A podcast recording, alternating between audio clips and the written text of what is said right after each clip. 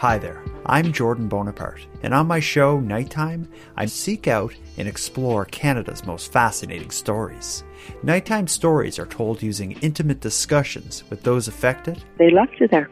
That was the last time anyone ever saw her. Jailhouse interviews with those held responsible. The context of that meeting would be some kind of mass shooting. And any other way necessary to get you to the heart of the story. You can join me by subscribing to Nighttime wherever you get streaming audio.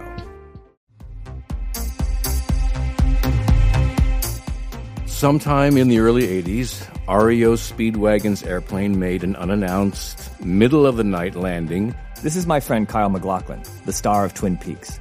And he's telling me about how he discovered a real life Twin Peaks in rural North Carolina, not far from where he filmed Blue Velvet. What was on the plane was copious amounts of drugs coming in from South America. Supposedly, Pablo Escobar went looking for other spots, quiet, out of the way places to bring in his cocaine. My name is Joshua Davis, and I'm an investigative reporter. Kyle and I talk all the time about the strange things we come across, but nothing was quite as strange as what we found in Varnamtown, North Carolina. There's crooked cops, brother against brother. Everyone's got a story to tell, but does the truth even exist? Welcome to Varnamtown. Varnum Town is available wherever you listen to podcasts.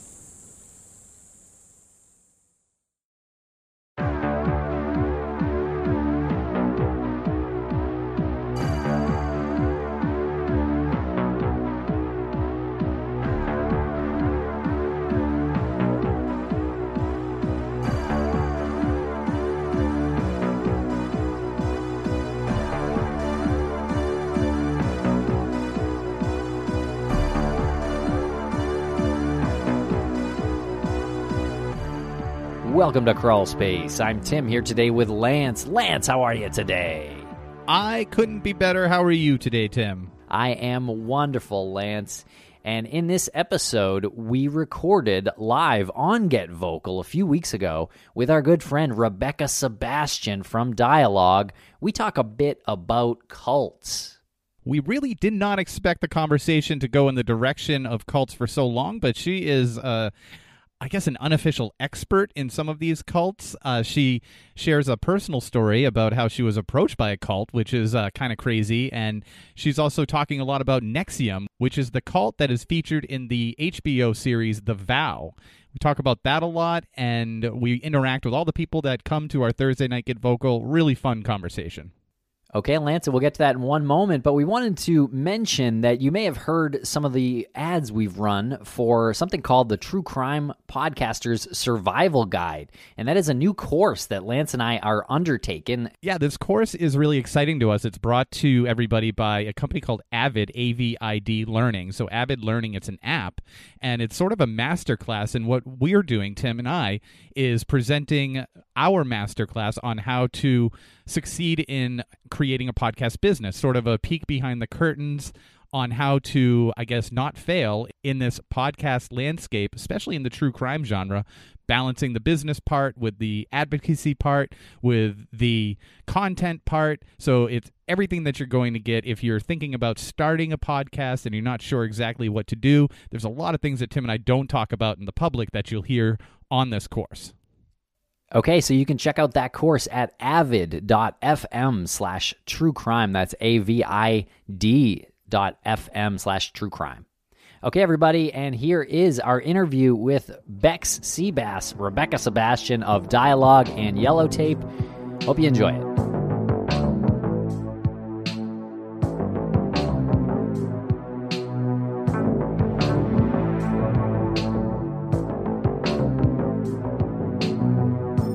Ladies and gentlemen, it's 9 p.m. on Thursday night. It's Crawl Space's Gossip Pod. What's going on? I am Tim here tonight, as always, with Lance. Lance, what's up? Well, the uh, the bells have tolled nine times from the town square here in just north of the revolutionary city of Boston. Okay. Good and, uh, to be here. And uh, we are being joined by Crawlspace Media Network All Star Rebecca Sebastian. What's going on, Bex? Hi, you guys. I didn't plan an intro. I have no regional accent. I have nothing, but I am so happy to be here. Well, you you know what you do have. You've got your dialogue poster there in the background. Oh, this whole thing? That, that thing strategically placed. Oh, I thought that was much bigger, like in on the floor back there. Did Oh, no, this, is, this, is, tiny. Look. like an so- optical illusion? Oh, that was weird. I thought the same thing. Yeah, no, this is actually just like a table topper with a QR code so people can go right to the podcast when I'm at like an event or whatever. Well, if you're watching this live right now on Thursday night at 9 p.m. Uh, on Twitter, on Facebook, or YouTube, why don't you click the link and toggle your butt over on to Get Vocal? Sign up, interact right here because there's a whole chat room, a group of people interacting, like minded people who love the show. They're here to, to, to talk to Bex. They want to talk true crime. and whatever else, whatever else. You know, if you are watching on Twitter, you don't even have to interact here. You can just pop on over and and you know type some messages in there. You don't have to get on screen. No pressure. And if you just want to watch, you just want to be an observer, and that's fine. I get that. Maybe you want to stay on Twitter. Some Facebook, people just or, like to watch. or YouTube. Hey, that's fine too. But you know what? Still, you should toggle your butt over to get vocal though, because the chat room here is going and it's hilarious. There's a whole separate conversation that happens every Thursday night that you want to be a part of. Okay. So it's the story within the story. within the story, behind the curtain. Yes. Yeah.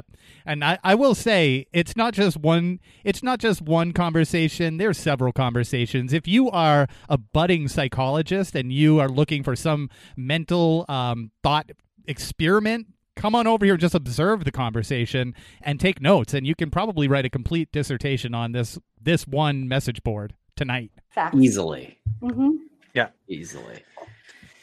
So, Rebecca Sebastian of Dialogue, how are you tonight? I'm good. I'm good. It's late and um, it's been Thursday. It's been a busy week. Um, I'm so excited to talk to you guys. I am uh, overtired and overworked a little bit. That is how I'm feeling, but try not to complain. Tonight, we wanted to talk a little bit about some UFOs. There was a story that that broke on uh, on some kind of um some kind of U- UFO message board, UFO sightings It's a pretty fringy site, I'm going to be honest. Sounds, sounds, sounds reputable. Uh, but it's a you know it's okay. Hey, uh, uh, a news article on a site is is a news article on a site. You got to make sure it's legit though. Um, and then when you look at this one, you find out that it actually is a Goodyear blimp. Uh, it wasn't a uh, an unidentified flying object. It was a Goodyear blimp, and it has been identified. So mystery solved on that one. Okay, so um, six minutes in, uh, we just found this out, guys. We we we were we got the we asked Rebecca to be on, and then our good friend Morph sent us the link. Uh, because he's obsessed with Bigfoot and UFOs, and he sent us the link. So we're like, okay, Rebecca, we're going to talk about UFOs because this just broke. Uh, many, many sightings over New Jersey, and then what was it like an hour before we got on here? It was discovered to be uh, a Goodyear blimp. Well, Well, I I- actually didn't hear that. So this is breaking news for me. I was fully prepared with my theories, my conspiracies, my thoughts. Um, but mostly, I just feel like New Jersey did not disappoint in those videos. How much do we love those witnesses with their phones? They're so good. Yo, dead ass, look. It's a spaceship. Look, the whole street is up. There's a flying spaceship. Look. Oh, I gotta park for this. Yo, what? No way. Look, everybody in the highway right now. It's especially funny when you know that they're actually filming a Goodyear blimp. Oh yeah, and how angry they got when people were like honking because it was causing like safety issues. And she's like, "Excuse me, we're looking at a UFO. You could go around me." I'm like, "Oh my gosh!" Yeah. like she was not having it. So that I was there for just the New Jersey essence. Like that is my New Jersey, and that is my New Jersey. I do feel like there's uh, lessons to be learned from this, though, aren't there? Like, what, like, what, what is, what is that? Groupthink. Right, right. There's something at play. Herd right? mentality. Herd mentality. yeah. Yeah. Everyone's like they're looking. I gotta look. But I assume there was a population of people who saw it in the sky and knew that it was a Goodyear blimp. I mean, those witnesses weren't uh, interviewed in what I read, but I mean, to be fair, it looked nothing like any blimp I've ever seen in the sky. if you if you leave the videos again and you look like it just It's I'm not like saying the most logical explanation is it's definitely a UFO. I'm just saying I could see how you'd want another look. Oh, I would have been pumped up. Don't get me Yeah, yeah, wrong. yeah, yeah. Phone is out for sure, just in case. definitely. Yeah. Uh, howdy to the chat room. Uh, the chat room is filling up. Pyrational, Jason, Brooke, what's up? Brooke Jeff, Jade, Mar- Margie, Jason, Lee Meller. What's going on, everyone? Braun, Jillian, Jenna Mel, Susie, Shannon, Sh- Amanda. Uh, Jason, I think we owe him an email. I also owe him a bottle of honey. Um, but on this uh, UFO, uh, you know, sighting that really wasn't a UFO sighting, is there a bit of confirmation bias? Is that the word I'm looking for? I mean, the uh, the term I'm looking for. Like they want to see a UFO. They they're probably looking at it and they're like, that UFO says Goodyear. Oh my god! like Yeah, that's what they would want us to think.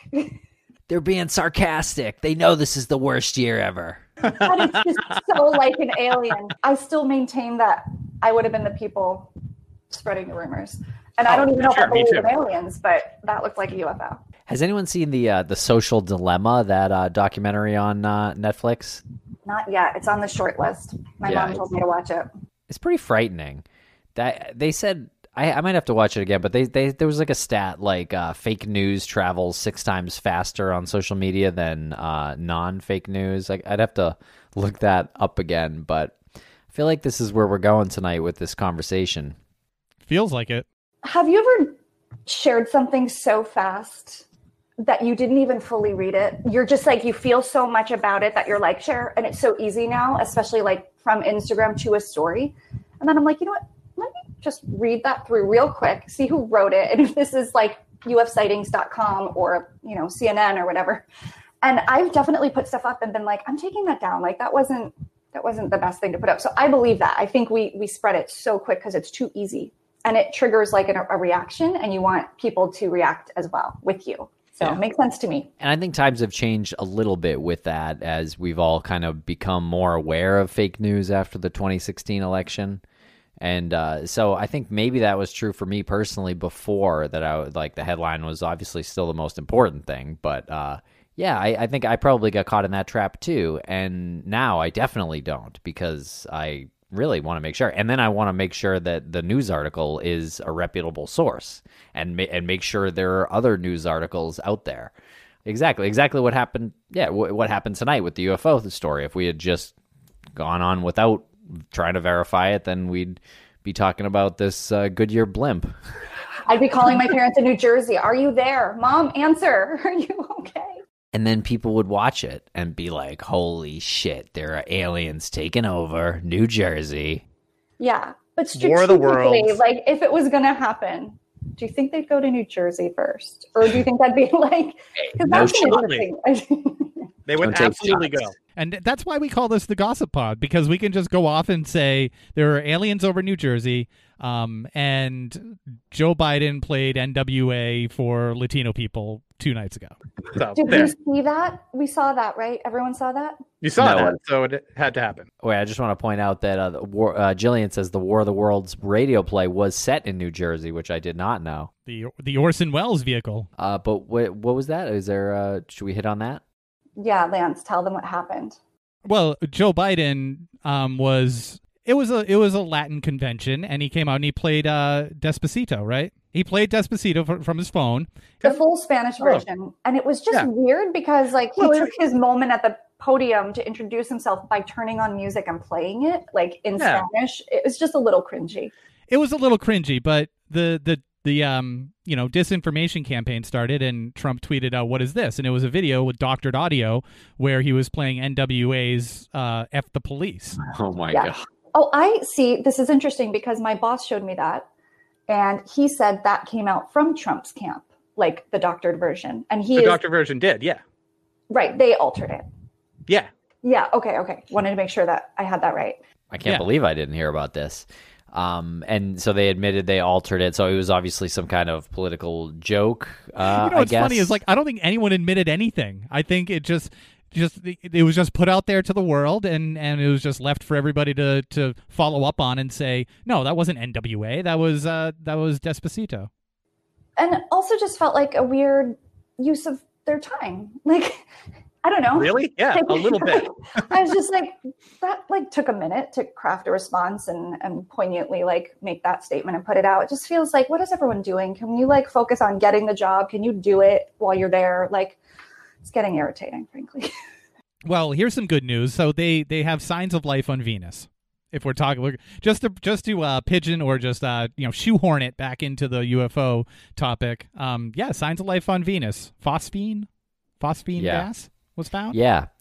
Yeah, that's an that was an excellent uh, story. I- interesting uh, to read. Hopefully, uh, we learn more. But people who are into UFOs are also sort of into their own little cult, aren't they? There could be a, a cultic aspect to it. Uh, maybe. I don't know. I don't know enough about it. Although Heaven's Gate certainly wasn't that their whole thing that this was gonna all this was gonna all happen. This was gonna end with the the ship taking them up. So yes, probably the answer would be yes. Yeah, I mean, I just think it, it- there's a lot of kind of culty things going on out there today. I mean, I think politics, you could say it on each and every side uh, out there. There's it- it's sort of like a cult kind of mentality. I think any kind of group that sort of bands together. Uh, People who buy Lululemon leggings. That's Well- a cult. I think there's a I think there's a difference between a cult and a tribe. And sure. Uh, uh, you know, our buddy Jeff can speak to this, like uh, the tribe theory, the tribe mentality, and it's just, you know, it's a, it's it's very similar to sports fans. If you you're you're a fan of the Patriots or a fan of the Eagles for whatever reason, um, then you know you you I know, yeah, I just had to use that because, well, that's the thing. Like if you're a fan of the Eagles, it takes a very special type of person, so you unite. And it's a it's a united tribe type mentality. Um, I don't know where that line is, Rebecca. Where's the line before the tribe mentality becomes a cult? I'm Great. so glad you asked Hmm. because a week ago I would not have had the answer, but I just interviewed um, I have a sixth sense about these things. so I almost finished this crazy dense book and I interviewed him. So the major marker and the major difference would be destructive behavior. So there are benign cults that exhibit a lot of the cult behavior, but they're benign because they don't cause destruction, either financially, emotionally, psychologically. And also, you're looking for a totalitarian leader. So that's where, let's say, a true crime tribe could turn cult like if the person and the podcaster, for example, they're following, they uh, refuse to maybe see that they've done something wrong or committed a crime themselves. If that happened, and they were just blindly kept supporting them and wouldn't accept that maybe this person perpetrated a crime. Like that could like start to become cultic but the, it's a fine line. So you're looking for destructive behavior and for one leader kind of having this this reign like always on top just one person. Okay, and they're looking for that one person. They need that person to follow to be the totalitarian uh, dictator. Is dictator the right word? No, because a dictator doesn't make you think you have a choice. And I think a cult leader is so much more dangerous because they make you think you have a choice. And th- this whole conditioning process happens to where people buy in. I mean, most people aren't like, hi, welcome to our cult. Like, sign up, join, you're never going to leave. It's so much more insidious. They don't know what they're getting into until they're so deeply in. And usually the main leader is kept very behind, it's very Oz, right? It's like behind at the high, high levels. You don't interact with them a lot. So there's like this team underneath them, and they're the real propagators and they're the the galvanizers and the people expanding the cult and growing it all the time. So there's other people just as powerful, but it's the higher the highest person up there that they're going for. But they don't but they think they have a choice. They believe they do. Well, I, I my brain just went to the Vatican when you said the highest, the higher people up there, the the highest people up there. Is this uh? I mean, how is religion not a cult? How is the Pope not that? How is the Pope not that Wizard of Oz? You know, behind the the curtain character. Well, I think that's a good question. I'm honestly just a little disclaimer here. I'm just really like more than low key interested in cults. I'm not an expert, so please, everyone, feel free to fact check this. But I did just speak to someone who literally wrote the book on it and is an expert and is in all these um, documentaries, and he's a source people go to. We'll have him on our show in a couple of weeks. I guess in the religious sense, there is that that leader. There's a priest, there's a pastor, and there's a lot of people in place to protect that ultimate leader. But you have to look at destructive behavior. And again, it gets weird because you can look at something like the Catholic Church and say, well, there has certainly been destructive behavior, but that's criminal. That's actually not in the DNA of the religion. That's like a human failure, you know, a moral yeah. failure. So I would say it's not built into the DNA by design of the religious group to cause harm. So that's the distinction. And, and what Rick Alan Ross told me is that most cults don't really have a spiritual religious aspect. They're spiritual in the sense that they draw seekers and people asking big questions in life, but they're not usually religious and they're often just about self improvement and um, even sales. Like mar- multi level marketing might be more in line with a cult than an actual organized religion. Um, so, very, very interesting. Whoa, that that's an interesting point. Can you elaborate a bit on that? Sales? Well, like in terms of an MLM, a multi-level marketing format is your success is dictated by the success of people you bring in as salespeople, and you get part of their sales, and then the people under them get part of their sales. So it's it's the pyramid scheme. So there are functional MLMs that don't operate that way, and then there are the ones that that do. And you know, is that a cult? Because there's finances involved, there's breaking the law involved sometimes, uh, and the corporate level. So he said some MLMs for sure are cults. Interesting. And Jen just uh, put a message there in the chat room which was a, a topic that you had brought up to us, and we were like, "What? What is that? The Vow on HBO?" That's NXIVM, Lance. Yes. What is this? Tell me all about it.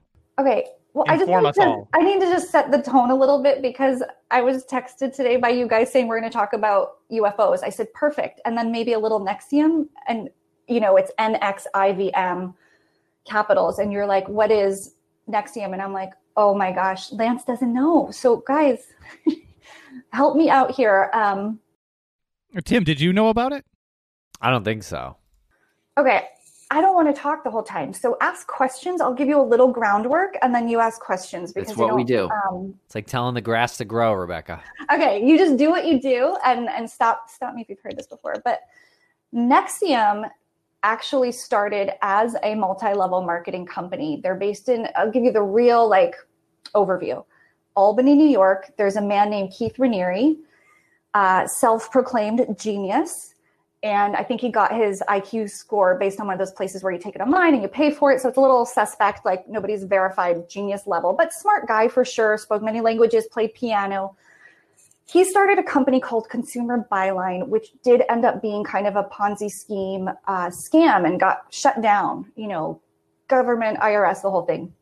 He regrouped and he was one of these people like many cult leaders are that was able to uh, convince other people of his intelligence emotional maturity. You know he had the secrets to life and he's very philosophical. He says many words but they don't really mean anything. I call it verbal mumbo jumbo. Some people call it word salad you know so he has lots of um, and he loved being filmed so you can watch all his youtube videos uh, so he got some people behind him with money and they started a new program called ESP, which was Executive Su- Success Program. So people signed up to take these courses, and they were expensive, like five thousand dollars, three day, five day intensives, and it's all this uh, material on how to be a better person at your job and your relationships as a parent and your family everywhere. It was just self improvement, like on steroids. And he amassed a major, major following to this group called NEC, which eventually was called NXIVM it led to having like a compound in Albany where a lot of people ended up moving, but he attracted some kind of like B level celebrities. So the Vow focuses on a lot of actresses who got involved, like Allison Mack and Sarah Edmondson, um, lots of people from Battlestar Galactica. And um, what really ended up kind of blowing up was a super, super subset of NXIVM called DOS, which is Latin for master over slave. It's like Dominus something, obsequium something. That little group was this master sex slave group. So there was a sex cult, tiny little fraction of this bigger cult. That was called DOS. And they were branding women with this thing, this iron hot thing on their pubic area and they were told it was going to be this symbol of mountains air and wind or something like a abstract symbol. And it turned out it was a kr which is keith Raniere's initials. And if you turned it sideways it's an a and an m which is allison mack. So allison mack was actually by the end of it kind of the next almost next in command. And so these women started getting this brand and a couple people just blew the whistle at that point and um, the federal the fbi was already investigating him actually. So when women came forward about the branding it was like it blew it wide open and he was arrested in mexico where he was hiding out. Um, but he has a group of like four or five women around him that have basically their job was to keep him safe keep the group running and to fund this. He had two women the bronfman bronfman sisters. They're heirs to the um, C- the liquor what's the liquor company? Oh my gosh. Um, Seagram's. Yes, yes. I want to say Seymour's. Seagram's liquor granddaughters were behind this guy and they put millions. And where their money was really most effective was he got sued everywhere all the time and just they could fight all these lawsuits. So that's kind of it in a nutshell. Hmm. Wow. We'll pause and take, let that sink in. And um, yeah, I, I do have some questions. I mean, I really, I, want to know like how cult leaders get people to follow them. Like I know in that case specifically, it sounds like it was more money driven. Is that true? Or it was money driven in that they had to pay to be part of it, and the p- program was never ending, and you were always getting the next level, the next sash. Right? There were these colored sashes. There was some Scientology um, similarities. But really, I think what Keith Raniere did, and what I think a lot of cult leaders do, is they honed in on a vulnerability and there were men in his group, but he really, I think, preyed on women, this deep kind of insecurity, like, I know I can be more, I just don't know how. And he claimed to have the secret. And I think he met with people that he, that were at a certain season in their life that made them a little bit vulnerable. And I think that's what cult leaders do. I think they, they convince somebody they possess the thing that person needs and they're gonna they're gonna give you the secret. Like it's like this amazing like me like i can't believe it. So you feel like okay sure i have to do what? Okay. Well i can do that. That's weird. But then and then if you start seeing some results and according to these women they did they had some measures of success um, you keep going. But you're also part of the tactic is isolation right? So the deeper in you get, the more you have to remove other people. And that's where he wanted to have people living in groups and in homes together because the less outside influence, the better. Um, another thing he did was he wanted women to be really, really thin. So at one point, the subset, the sex cult, really had to monitor all their daily intake and uh, of calories.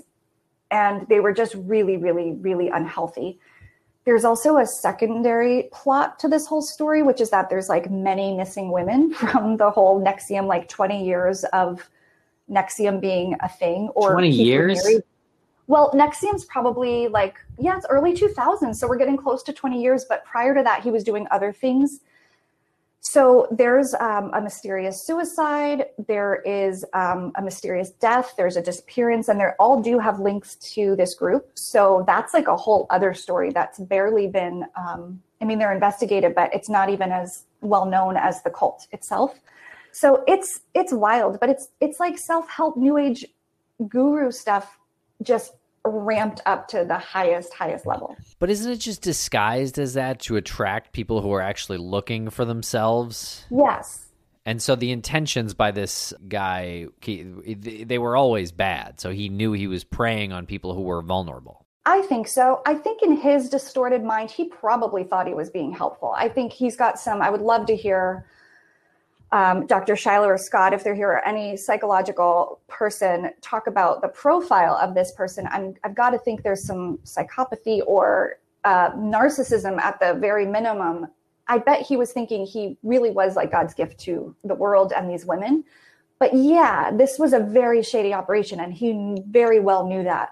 Um, the women had to give collateral to be part of this subset. So if I'm already in NXIVM, I'm like years into it, and a girl in NXIVM that I know and trust and would consider one of my closest friends said, Hey, there's like this super secret women's empowerment group. That's what they called it. That not everybody here is doing, but I think you'd be perfect for it. I'm it. I want to tell you, but I can't. It's super secret. It's very exclusive. Um, I, I, really want to tell you, but I can't. And you're like, well, no, tell me. And so she's like, well, you have to give me something so I know you're not going to tell everybody this is happening because it's it's a little out of the box. It's a little out there. And you're like, okay, what do you need? And then you're like, well, just tell me one of your dirtiest secrets or send photos of yourself or so people would lie. So then it's like blackmail. It's totally blackmail. They called yeah. it collateral. I mean, they even yeah. used their own term for it, but it's blackmail. So some women made up stories saying like, I cheated on my husband and sent a nude picture and it wasn't even true, but they just right. wanted to. So they have that on a file and that went away. And then they get the information that you can now be in DOS and it's a super secret society of women. And nobody knew Keith was a part of it, but it turned out the whole basically aha moment for a lot of women was that Keith was actually behind it and he was watching all the brandings and he was, you know, orchestrating the entire thing.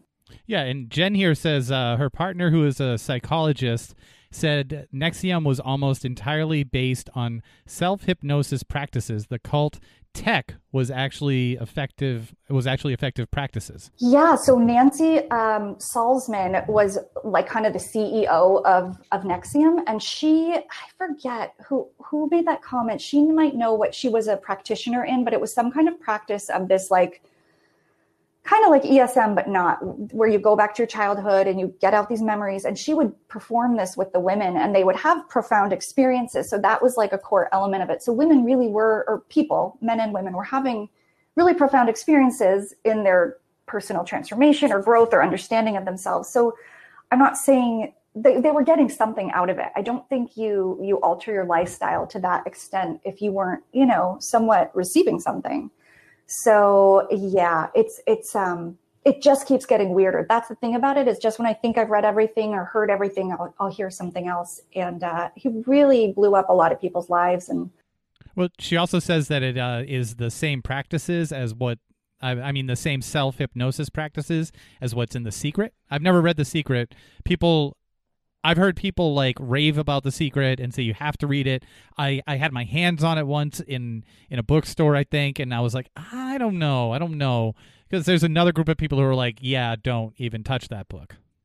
Yeah, I mean, I kind of mm. think of it as like a cliche that book, and no disrespect if it's worked for you. I don't really know what even the premise is, but anything that tells me like it is the secret, I'm just naturally going to be super skeptical. The law of attraction is what it's about. If you, okay, yeah, Okay. Uh, think think abundance. Or, out, yes, gonna, exactly. Yeah. That's yeah. basically all it is. Yeah. Okay. Um, well, we all just saved twenty four ninety five. um, yeah, I don't know. So that's that's uh, Keith, and they they all went to trial. Um, what's interesting, what I find really Keith Raniere is in a holding cell in Brooklyn awaiting sentencing. He was convicted on all charges from fraud to sex trafficking. Also, there was what he did with the women in the photos was sex trafficking, but there were minors being trafficked in his home in Albany, um, illegal residents, illegal, is that the word? Undocumented, undocumented citizens, uh, undocumented residents living in his home. And um, he brought them from Mexico to tutor them, got the mom kind of drinking the Kool Aid and um, the girl was like literally locked up and it's a really bad story. It's dark. It's really not like a benign this is where you see destruction versus a benign kind of self-help thing where you're like well i'm out 10 grand and my life's not any better but oh well. This was not that. This is like very very damaging. Did anybody try to escape? Yeah well they if you wanted to leave you could leave at any time. That's the thing. I don't know about sure, you can leave girl. at any time. Yeah you would get a lot of um pushback and resistance. And a lot of what we're seeing in the vow is women would say they wanted to go or they're having some red flags or concerns and they're like that's just your fear talking. You always do this. This is your pattern. You get you get so close and then you quit and you're scared. And they're like that's true. I do do that. And so it kept a lot of people there um, which is just but they they again make you feel like you have the agency to leave. Nobody had handcuffs on them except I think these minor girls, which holy shit. But wow, um, the adults were able to go. A lot were married and had children, and their husband they were spouses in the program together. But when this woman got branded, her husband like flipped out, and that's kind of when it started tumbling the the DOS part. Um, and what's interesting about the vow on HBO, it exists. The footage, there is incredible footage of meetings and retreats and conventions because one of the most successful members was a documentary maker. And he had bought in full, fully. I mean, he'd given up his life to, to follow Keith Raniere and learn of his ways. So he just followed him with a camera.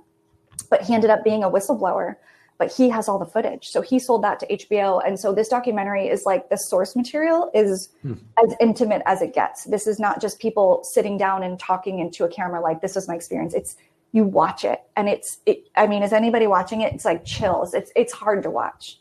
But I also can't stop watching. Jason in the chat room is no. Uh, Jen has seen it, I guess. Uh, no, I have not even heard of it, for God's sake. What a jerk and they're releasing it week by week, one episode at a time, which is like, how what? dare they? What is this? How what is dare this? 2001? Seriously. Yeah, was, this, was, this, 1954? Honestly. What is so, this, 1822? any year before 2020 all live. Yeah. Um, yeah, they're making us they're making us wait for it. So it, episode four was just out last Sunday, and there's nine parts. So no kidding, it's a good one, man. It's so good. I'm uh I'm really interested in this because of the leader aspect from from uh you know Charlie Manson to David Koresh. Um, I forgot the name of the guy who is the Scientology guy, Mus- Musgrove. Oh, Miscavige, you're talking Miscavige, about. Miscavige, yeah, yeah, yeah. Sorry, yeah, yeah. So yeah, L. Ron Hubbard started it, but yeah.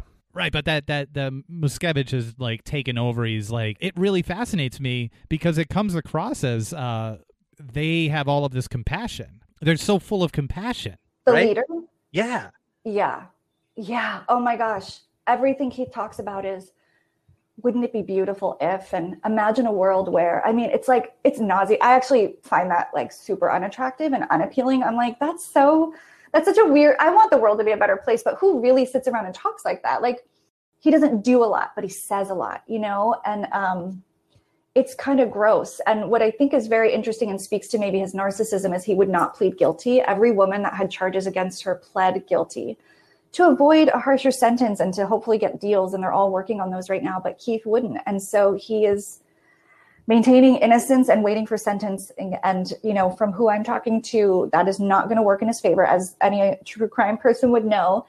And I think he's going to spend a really long time in prison possibly a life sentence. Like, and so. that, yeah, yeah. So, um, yeah, there's also women who are dancing outside the prison to support him. But, but these are very dangerous people. Like, this is. Yeah, no, they can't be out here. Like, yeah, yeah no, no. So how how did did I miss it? How did Allison Mack, the uh, actress, get involved with with this? Uh, someone invited her. Another actress uh, invited her. And what's crazy is anyone who's watching on episode four, they showed the moment where Allison Mack met Keith Raniere. And anyone who's following NXIVM knows right now, she became like the superstar, the face of it, and the leader of DOS. Like there's there's audio of her and Keith having the conversation about the brand, what it will look like, what the ceremony will be. But she started out like everybody. She went to their middle of the night volleyball game. If that's not a red flag, I don't know what is. I got I got one coming up in like two and a half hours. Don't go. Do not go. Save Tim's yourself. hosting it. what are you talking about? Mid- midnight been, volleyball. Um, midnight volleyball's the No, it was like middle of the night. Like it's so weird, right? So she goes to that, and you see this footage when she first meets Keith, and she looks like her eyes are glazed over. And she wanted to move ahead in her career, and she wasn't. And she always felt like she was made for more. And, you know, she wasn't finding that. And, um, you know, she asked him to do an EM on her, which is their word for their term for, um, oh shit, what is the uh, bullshit? I think. Yeah, it's like educational module, but it's not educational yeah. module. Somebody's going to come up with it, but it's their process. She's like, "Could you EM me right now?" Because she'd heard about it, and he's like, "That's not really how I do it, but we've already kind of done it a little bit." You know, he doesn't just like do it on the spot. It was really you felt like you were watching something. Um, just it just had like warning signs all over it. It did not look right. And uh, that's how she got involved. She just got, she was enamored with him, I think. And if you could see him, like, you know, he's no, he's no Tim or Lance, let me tell you. Well, I mean, I'm a, who is, but you know, I mean, I'm enamored with John Lorden. But if John Lorden asked me to play volleyball at midnight, I well, no, I would. I probably you'd probably say volley. yeah, where? I definitely would. Yeah, where and do you have do you have the balls? Nobody that could ask me that that I would say yes to. Not my husband, not my firstborn, like nobody. From DNA testing to the Dixie Mafia, Crime Capsule brings you new stories of true crime in American history. I'm your host, Benjamin Morris. Join us for exclusive interviews with authors from Arcadia Publishing writing the hottest books on the most chilling stories of our country's past. You can find us wherever you get your favorite podcasts or on evergreenpodcasts.com. Crime Capsule History so interesting, it's criminal. Kickoff for Super Bowl 34. The Titans Rams 2000 Super Bowl, an instant classic. Hours after the game, two men were stabbed in the street accused of being in the middle, the greatest linebacker in NFL history. Ray Lewis and two friends are charged with murder. The nation's eyes were glued to their televisions. The trial concluded, and the verdicts came back not guilty. What you can learn from all this is that big cases make for big mistakes. Look what happened in O.J. Simpson, and look what happened in Ray Lewis. Lewis went on to have a Hall of Fame career, but questions around that night in Atlanta still remain. So what do you think they're hiding? They know what happened. They know exactly what happened. After 20 years, it's time to get to the bottom line truth. From Tenderfoot TV, I'm Tim Livingston, and this is The Raven. Listen for free on Apple Podcasts or wherever you get your podcasts. For ad-free listening and early access, subscribe to Tenderfoot Plus on tenderfootplus.com. True terrors of horror bizarre happenings, unexplainable events. On our podcast, Disturbed, terror takes center stage. Each episode is a journey into the darkest corners of human existence, delving into bone chilling tales of kidnappings, serial killers, maniacs, and the very essence of your worst nightmares coming to life on this weekly true horror show. Disturbed is not for the faint of heart. It's an exploration of real, unadulterated horror sourced from everyday people. Each episode is a descent into the macabre, where we narrate stories that will leave you on the edge of your seat and crawling in your skin. We navigate the disturbing narratives that lurk in the shadows, offering a raw and unfiltered listen into the most terrifying aspects of the human experience. Enter at your own risk and let the unsettling tales unfold in the haunting realm of Disturbed. And remember, listeners, stay safe out there.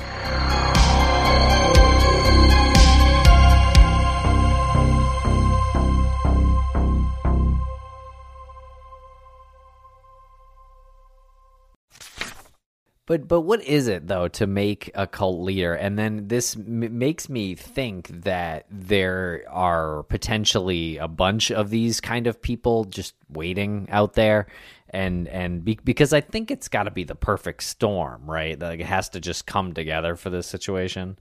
Uh, upbringing, uh, like personality, and then like this uh, person's situation has to really like. I feel like that might be the most rare part of this whole thing.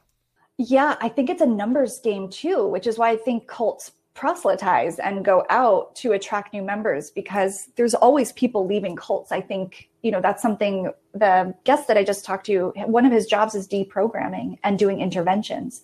So family members will call him and they bring in a member of a person, a family who's in a cult and their job, his job is to help bring them out. So people are always leaving. So it's, it's a numbers thing. The more people you can, latch onto and get in and get through some of the process, the better. And yeah, it's like this confluence of of crazy circumstances, the right person at the right time or wrong time. But um Jade had a pretty good question. She asked Dr. Shiloh, how does this uh, fall into the dark triad that we've talked about? Yeah, which is um well, is, does Dr. Shiloh want to pop on? I know she was just in traffic. Let's open up this uh, oh, this fourth box here for the. She's uh, eating. She's eating. Uh, well, I was eating too, but I threw it all on the floor right before. Yeah. This is interesting because Shannon just said Keith was extremely well spoken, and I actually didn't find that. Um, I think he used a lot of words, but that's interesting you say that. And I'd like to hear why you thought more of that. Maybe it's because we know, maybe we have the hindsight of knowing he was such a, a bullshitter that I don't trust his words. Maybe if I were there, I would have um, absorbed them differently. And I will say, and I, and I, I don't, I don't want to um, disparage victims of cults because to be really honest with you, I think there's a time in my life that I might have said yes to an invitation to like an ESP seminar. Like, you know, I really do. I don't think, and I think a lot of women, if they're honest, or a lot of people would have maybe gone to that first one. What happened after that, I think really depends on your reaction to it and all of that. But the way they sell it was really appealing. And if you're someone who is always kind of wanting big things for your life, I could see saying yes. And then you hear him speak and you might you might re- it might resonate with you. Maybe it's because I know what he did that um, I don't hear that. So I just thought that was interesting. But yeah, I mean, I, I don't think there's anything wrong with uh, being spiritual and um, trying to express yourself in certain ways. There are a lot of groups out there. Most of them are not run by uh, narcissistic cult leaders. You think maybe? Well, no, I don't think they're cult leaders, but I think we've had another conversation where I've told you like celebrity culture and movie stars have some of the same attributes mm-hmm. and the same fandom around them that appeal, that charisma. There is something to it. And I felt really validated because Rick Alan Ross, the guy I was talking to, said, you know, is Steve Jobs a cult leader? No, but he's somehow convinced, you know, millions of us to put a lot of money into refurbishing our, our products all the time and replacing them. Like there is a cult following around his product and his work. So it's interesting. I think there's some common characteristics that can go to places that aren't destructive, but you could find them in like a really successful CEO or movie star and a cult leader. I agree. Yeah, a lot of the same qualities in place. Well, it's it's very interesting that you brought up Steve Jobs and how he convinced us to need something that we never knew existed. You, you know, a, a year ago, and now it's like, how can I live without this? Um, I feel like, uh, and then it also reminded me when you said that you would have done what is it, the EVP or what is it, the the E Executive Success Program, ESP. ESP. Well, I feel like everybody needs some sort of validation, and I feel like uh, social media is a bit of a cult as well because uh, they figured out a way where you know they can time the they can time the likes of something. They can and you can get the notifications that have been systematically delivered to your devices, uh, so you can go through your day getting this uh, consistent injection of validation, this sort of slow drip of validation, and that that that is very cult like to me as as well. Um, not saying anything against social media or anything, but no, it can be used really really badly. Look at QAnon. QAnon, yeah. That, we talked about QAnon. QAnon. What we need to know is if QAnon is a real entity or just a made up like thing. But if that that very well, that's a cult. It's a few people that I mean, it's just my theory because I don't think that there's I don't think it's, it's few. Yeah, I mean, I feel like it, it was a few people that just saw something take off like wildfire, and they're they they they are now realizing how easy it is to just put something out there and watch it spread. And that's part of that doc that you were talking about, Tim, right? Yeah, it's a, it's a lot about that. Um, not yeah, not too much about QAnon specifically, a, a little bit but just about like the false broad or the false headlines that can be put out there, the the false accounts that can be put out there, and how fast that spreads. Yeah, faster than true news. Yeah, yeah. Because through, what is that? Is because media. like people want to see the train wreck? No, through social media. I think specifically. I think I think maybe there's something about uh, the story being close to something you believe. You know what I mean? And it so it like affirms your belief, and then you you just immediately share it or like it because that. Like the UFO thing. Exactly. Yeah. It's triggering a strong reaction, and then you have to bring more people into it. And it goes back to the confirmation bias. I mean, everything QAnon is saying is confirming what other people believe. But it's so bonkers. What's up, Jillian? Jillian's in the house. I almost said bonkers is in the house. She's already here. I was just thinking, do you guys think we're going to see more people joining cults after everything that's gone on this year? Because you have so many people that are so isolated and disconnected and just sitting at home all the time. They're going to be looking for that like group that to belong to. Yeah, I mean, I, I feel like everything's becoming more divisive, especially when uh, ele- the ele- latest last few elections have rolled around. It really feels like that. Uh, so yeah, kind kind of. Uh, I never felt like that before, though. You know, before 2016. I've never felt like that before either. I'll be I'll be shocked if after November we're not walking around in a burning dystopian wasteland. That I'm fully expecting that. I'm fully expecting there to be cults on every street corner and fires burning out of garbage cans in the winter. I wonder too if if like what Tim was saying people are finding comfort because everything's so polarized and divisive right now. It's so comforting to have people who think like you. So you're going to find them. And I think we're seeing that in the benign ways of like social media tribes and politically. But yeah, I do wonder about cults, but I do think cults also use like very on the ground tactics. And like a lot of what they do is so in person that I wonder how they're having to adapt their strategy to um, like everybody for pandemic. We'll just have Zoom meetings. Yeah, I know, but exactly. So that would be interesting because I've um, been approached. I think I told you guys this once. I've been approached by what I think is a cult, and I asked this man because I did tell him the name because I didn't want to say the name in case they weren't a cult, and he verified they are a very active cult, and they have a huge presence in New York City and New Jersey.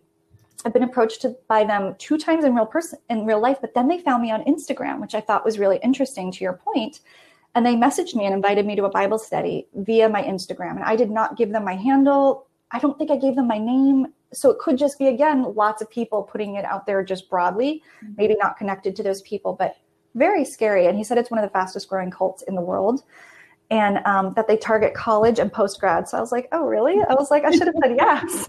like, that's amazing. But um, yeah, they're like going for younger people because they want, you know, to rise up and stay for a long time. So well, so I lived in the city like 10 years ago, and you had all these people that thought the world was going to end in like 2011 or 2012. Every time you went in the subway, there'd be, you know, handing out flyers. That kind of stuff could move online so easily. True. We just saw that in July, right? Because Lori Vallow and Chad Daybell said July something 2020 was it. And there were 144,000 people and they were going up and everyone else was screwed. And then obviously the day came and went. Um, and what this man, Rick, told me was that Holt leaders get around that by saying, well, God just told me the date has changed. We're safe for now. There's more work to do. We have a new mission. Like, and, and, and, and people eat it up. Oh well, I, I just honestly this QAnon thing is one of the one of the most annoying things to me in in the in the land right now. Uh, and and you see it sometimes with these these Karen and Kevin videos too out there that I'm like completely fascinated by. We've texted a little bit with uh, Dr. Shiloh and Dr. Scott uh, Scott about this, but like what is that this too this is this plays into all this because this is a little uh, cult that has developed like i was watching one one today there's like uh 10 people marching through a target. There, there was an, an anti-mask parade through a target. Yeah. So so lovely. that video felt off to me. Like it felt like they were doing it just like not because they really believe it. They just wanted to cause a scene and have people sharing their video. You know what i mean? Like it didn't yeah which is equally problematic. yeah which is just yeah. bad that i it's like a different kind of thing than truly believing what you're saying and marching around like that.